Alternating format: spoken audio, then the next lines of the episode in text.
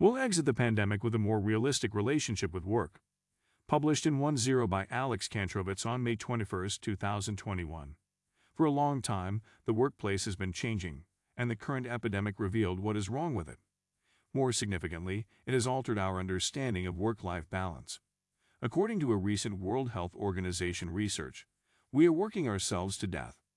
Working as a life purpose has two aspects, physical and spiritual, and considering the current culture of workaholism and rat race, overworking is considered more than normal for survival. Today, work for people has come to replace civic and religious institutions, companies, family, and being busy has become a lifestyle. However, that was all before the pandemic. Staying home for months showed people that work should not be the only satisfying thing in their lives.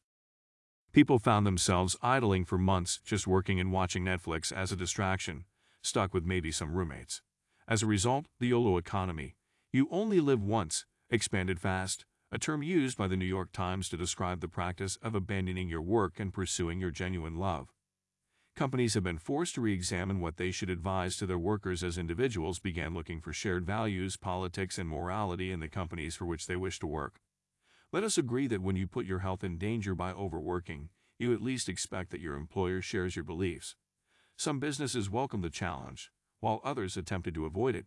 For example, Shopify CEO Tobi Lutke stated that they are nothing more than a job and that they cannot cure all societal problems or fill all requirements. So work should not be our only source of meaning, and this pandemic just speeded up the tendencies for a more balanced working life, encouraging us to be involved in various civic groups and taking up new hobbies. At least we may live long after this.